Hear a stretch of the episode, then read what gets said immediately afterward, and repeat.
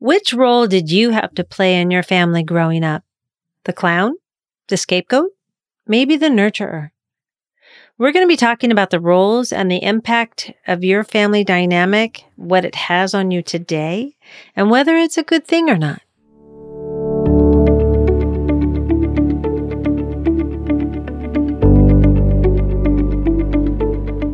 Hi, I'm Brenda Reese, freedom and forgiveness coach, and a person just like you that is learning to navigate life and all of its challenges.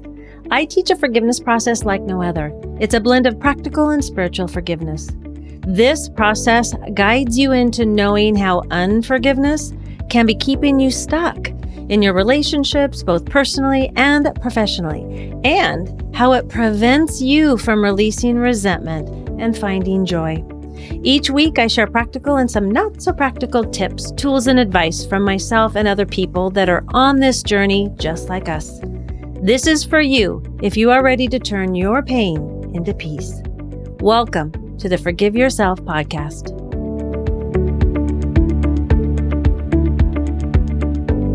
Family dynamics and the roles we play within those dynamics are important when we are looking at forgiving ourselves and others. Plus, it's been the topic of conversation recently in a few circles I'm in, and thought it would be valuable to talk about as we gather for the holidays.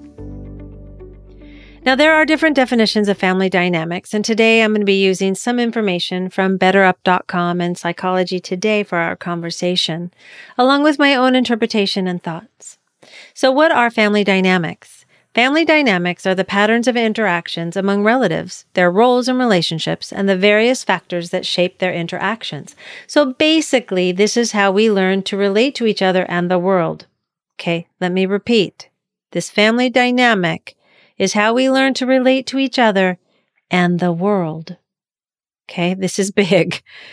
The good thing is that we do not have to stay stuck in these patterns or behaviors if you're finding out that they aren't really working for you anymore. Because it's important for us to know that family dynamics significantly impact health in both positive and negative ways. Having a close knit and supportive family provides emotional support economic well being, and increases overall health. And the opposite is also true. Growing up in a dysfunctional family unit could result in frequent job loss, poor boundaries in relationships, and difficulty launching into adulthood, along with mental health challenges and health issues. So, when we create awareness of this family dynamic and the roles we play, it gives us control to change these roles and dynamics for ourselves if we want to change them. There are different types of family dynamics you can research, and for today, I chose six more commonly talked about. Yet, before talking about the six different types of family dynamics, here are a few factors that influence the dynamic of the family. Okay. Culture and ethnicity, an absent parent, working parents, or working parents working multiple jobs, disabilities or chronic illness, substance use and abusive relationships, divorces, death, traumas, grief, controlling parents or other family members. These factors really influence our dynamic. So, how many of those could you relate to, right? What were you experiencing growing up? So here are the six family dynamics we are going to talk about. Authoritarian, authoritative, competitive, uninvolved, communal, and alliance based. Before sharing about these dynamics, I'd like to share a story about a client that I think you can relate to. It was before Thanksgiving, and a client of mine, Betty, called saying she was stressing out about being with her family at Thanksgiving. She loved her family and yet there was a lot of dynamics that always played out whenever the family got together. Her dad had a military background and there were rules and he was definitely in charge. And even today as an adult, she felt like she was a 10 year old when she went home. And then there was her mom who would let him discipline the kids in a not so nice way, Betty's words, growing up, and Betty felt disappointed because her mom still didn't stand up to her dad today. So when the adult kids came home for the holidays, he would ask Betty and her brothers about their successes, and he would show disappointment in her because she wasn't in a profession that he thought was worthy of success. Betty was an art teacher and she loved it. One of her brothers was a lawyer and the other brother was in the military. Those were acceptable, but not an art teacher. She felt so small when her dad would express that disappointment, and she wanted to say something to him desperately, but she didn't have the courage. Then she would want to leave, but felt obligated to stay there for the entire day. Betty was afraid of her father even as an adult and didn't know how to set boundaries to take care of herself. This is family dynamics, and what can happen without self awareness is that we fall back into the roles that we played in childhood within that dynamic, even as adults. So now let's go through the dynamics. I'd like you to listen closely, see which one you can relate to. There are six. One, Authoritarian. This is about following the rules without any exceptions. One family member is very controlling and expects others to follow without question. If the rules aren't followed, it can be met with punishment. Number two is authoritative. Now, this is similar to authoritarian, yet the person in charge uses positive discipline, like reward systems and praise, to reinforce good behavior. Punishment is not used for disobeying the rules. In this case, the parents are nurturing, responsive, and supportive, yet they set firm limits for their children. An example would be being told, eat your vegetables so you can help your body and brain grow, versus what a lot of us heard, at least I know I did, eat your vegetables because I said so. See, there's a difference. The third one is competitive. Family members are in competition with each other. This creates a sense of rivalry as each person tries to outshine the others. It could be for attention, recognition, or power. An example is competition is encouraged between the kids, or the kids feel competitive because the parents are constantly talking about how one child is always doing better than the other. Oh, and then this can show up as we get older in romantic relationships where partners compete over job successes or achievements, like promotions or salaries. The fourth one is uninvolved. Here, family members aren't there for each other. They aren't present even when in the same room. There is a feeling of lack of support and guidance. Now, an example is parents not asking the kids how their day was or checking in on them, being constantly on electronics and not engaging. Same, right? For spouses or romantic partners. The fifth one is communal. The family is a community. Each member feels like they are a contribution. They feel respected and heard. Tasks are shared. Everyone helps set the rules and there's problem solving together. You are encouraged to participate. Okay, wow. Do you know anyone who grew up in that type of a dynamic? I would really like to know. That's what I would have liked to have grown up in, or at least I think I would have. Now, number six is alliance based. In this dynamic, you find certain members of the family, they group together, forming an alliance in order to gain leverage over other family members. So, an example is in a blended family dynamic, you have biological siblings form an alliance against step siblings, or you have one parent and one child pitted against the other parent or child. So, question for you What dynamic did you grow up in or are you experiencing today? My client Betty definitely grew up in the authoritarian dynamic and she's still experiencing it as an adult. For me, mine was uninvolved and authoritarian. There were nine kids in my family for about five years of my life, and my mother was a single parent during most of that. So I felt like there was no guidance given. Yet if a rule was broken, which was not really talked about, we all got major punishment. Very dysfunctional. No wonder I teach forgiveness today. Now, let's take a look at the roles we play within these dynamics. Now, family roles shape how we interact within this dynamic and also out in the world. I found a great description of these roles on interchange.com. Now, there are six archetypal roles we're going to talk about, and they are the hero, rescuer, scapegoat or black sheep, the clown, lost child, and nurturer. So listen closely and make a note of which one or ones you can relate to growing up or maybe still experiencing today. The hero. This is the good or responsible child, a high achiever that overcompensates to avoid looking or feeling inadequate. They are a good leader, goal oriented, and self disciplined, yet they can lack the ability to play, relax, follow others, or allow others to be right. The rescuer, they take care of the needs of others. They might have difficulty with conflict. They rescue to meet their own needs. They can live with a lot of guilt and find it challenging to focus on themselves the scapegoat or black sheep. Family members think this person needs the most help. Their strengths could be a good sense of humor, and they're very honest and they're willing to share their feelings. Yet they could have an inappropriate expression of those feelings and may experience social or emotional problems. There's the clown. They use humor to offset the family conflict and create a sense that things are okay. They do have talent to lighten the moment, yet they can be hiding their true feelings. The lost child. This child is considered the subservient good child. They are obedient, passive, and hidden in the family trauma. They are hidden to avoid being a problem.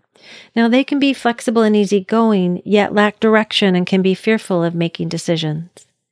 Then there's the nurturer. They provide emotional support, create safety, and are available to others, like a mediator.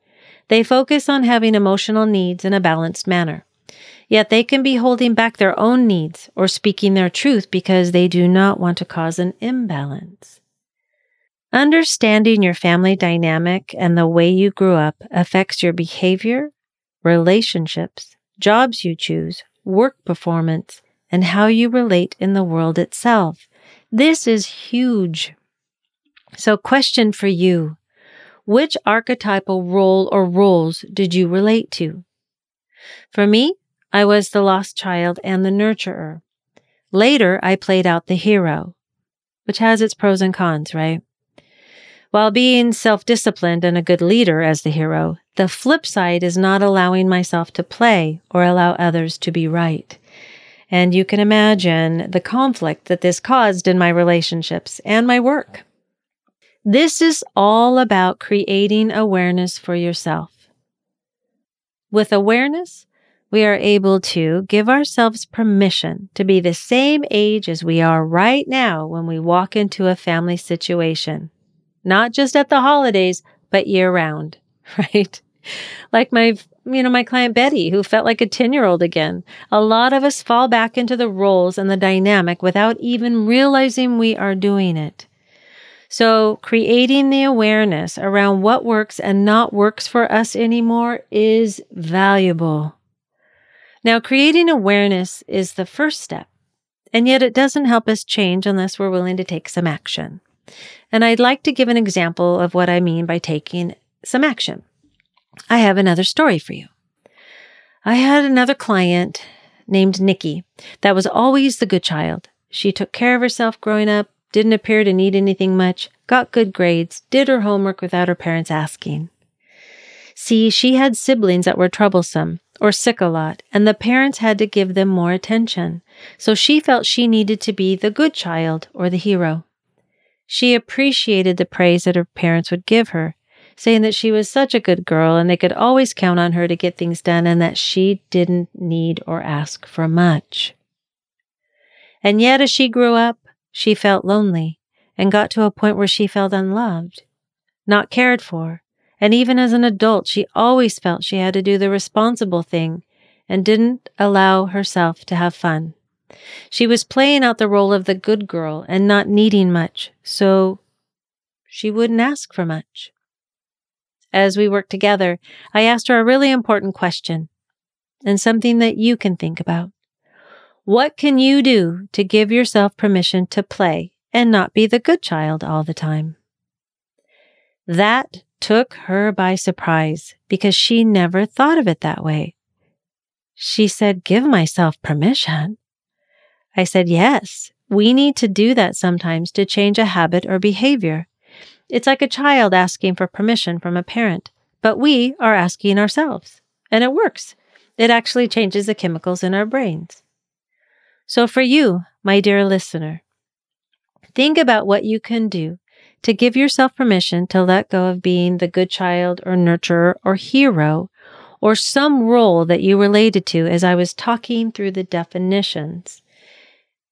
And that is something that has started to not work for you, a role that isn't really quite working for you.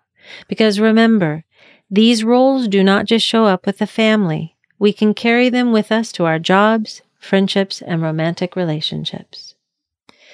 Then I'd like you to try out an exercise that I gave to my client. I really like exercises if you haven't noticed so far. What do you give yourself permission to do or say or be? So some examples are I give myself permission to tell my truth. I give myself permission to play more and not be so responsible. I give myself permission to not stay so long at the family's house for dinner or for the holidays. I give myself permission to get help around the guilt that I feel in these changes because it can bring up guilt. Now, another way to look at giving yourself permission is if you think about the dynamic and the roles you played or the role you find yourself playing now, what do you want to change about that to empower yourself? So, whatever you're doing, what's the opposite? What feels really good to give yourself permission to do? So, for the nurturers or codependents who give too much, we get to learn to say no. It's okay to say no. No is a complete sentence. Now, this leads us to boundaries. Speaking of no, and a simple definition of boundaries is basically what's okay and not okay for you and no one else. Also, boundaries are knowing where you stop and someone else begins. Now, what I mean by that is sometimes in relationships, we can care too much about the other person's needs and wants and not really our own, which can be people pleasing or codependency. If you grew up in an authoritarian dynamic like my client Betty, you wouldn't know what your own feelings and thoughts were. You were told how to behave, told how to think a certain way. You were told to go to your room and don't come out if you were acting emotional or don't be a crybaby, those kinds of things.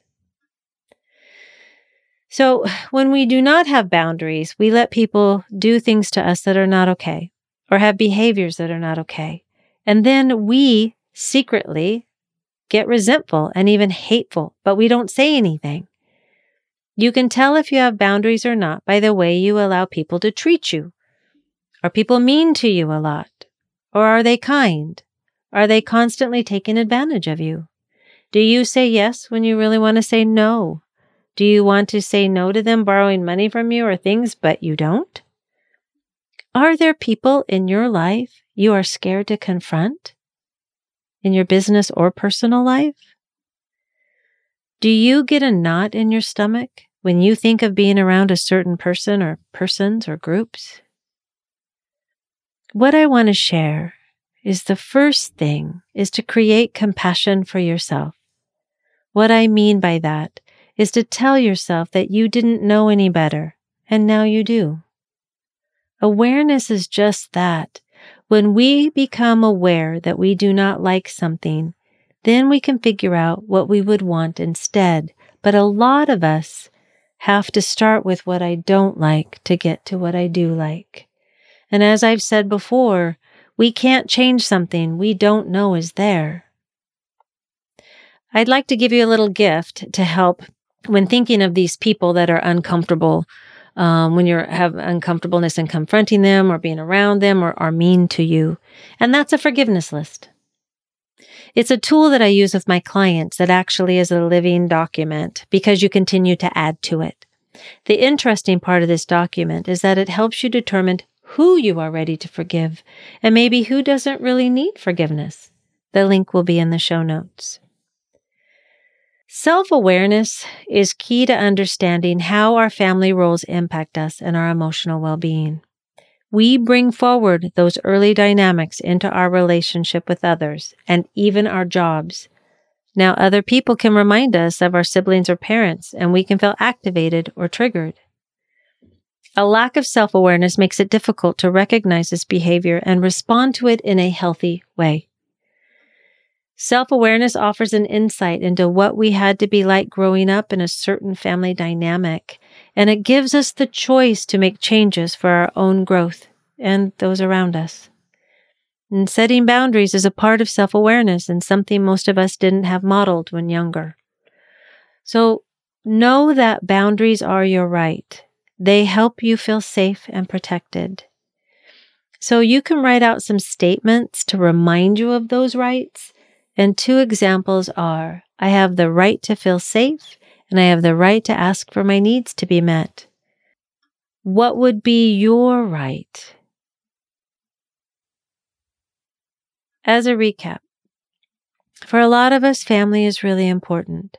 Family members, whether biological or chosen, are often who we want to rely on for support during challenging times. Yet, because of our family dynamics, that isn't always possible. Our families are where we first learn to relate to others, and these behavior patterns persist into adulthood. Yet remember that family isn't destiny. Once you become aware of your family upbringing and dynamics, how they have influenced you, then you have more control over how those behaviors and dynamics shape your perceptions, which can affect your actions moving forward. Keep in mind, when we have awareness of our family dynamic and then the self awareness around our roles, it allows us to take responsibility for standing up for ourselves around how we want to be treated. Then we have a choice on whether to stay in that relationship with that person or not. So I'd like you to journal about those couple questions I asked earlier on. What family dynamic did you grow up in or are you experiencing today? Is it one that values you? Is it one that has you feel heard and seen? Or not? And the second question, which archetype or role or roles did you relate to? Is that working for you in all areas of your life? or not. Understanding your family dynamics and the way you grew up affects your behavior, relationships, jobs you choose, work performance, and how you relate in the world itself. And remember, give yourself permission to be the same age as you are right now when you walk into any family situation.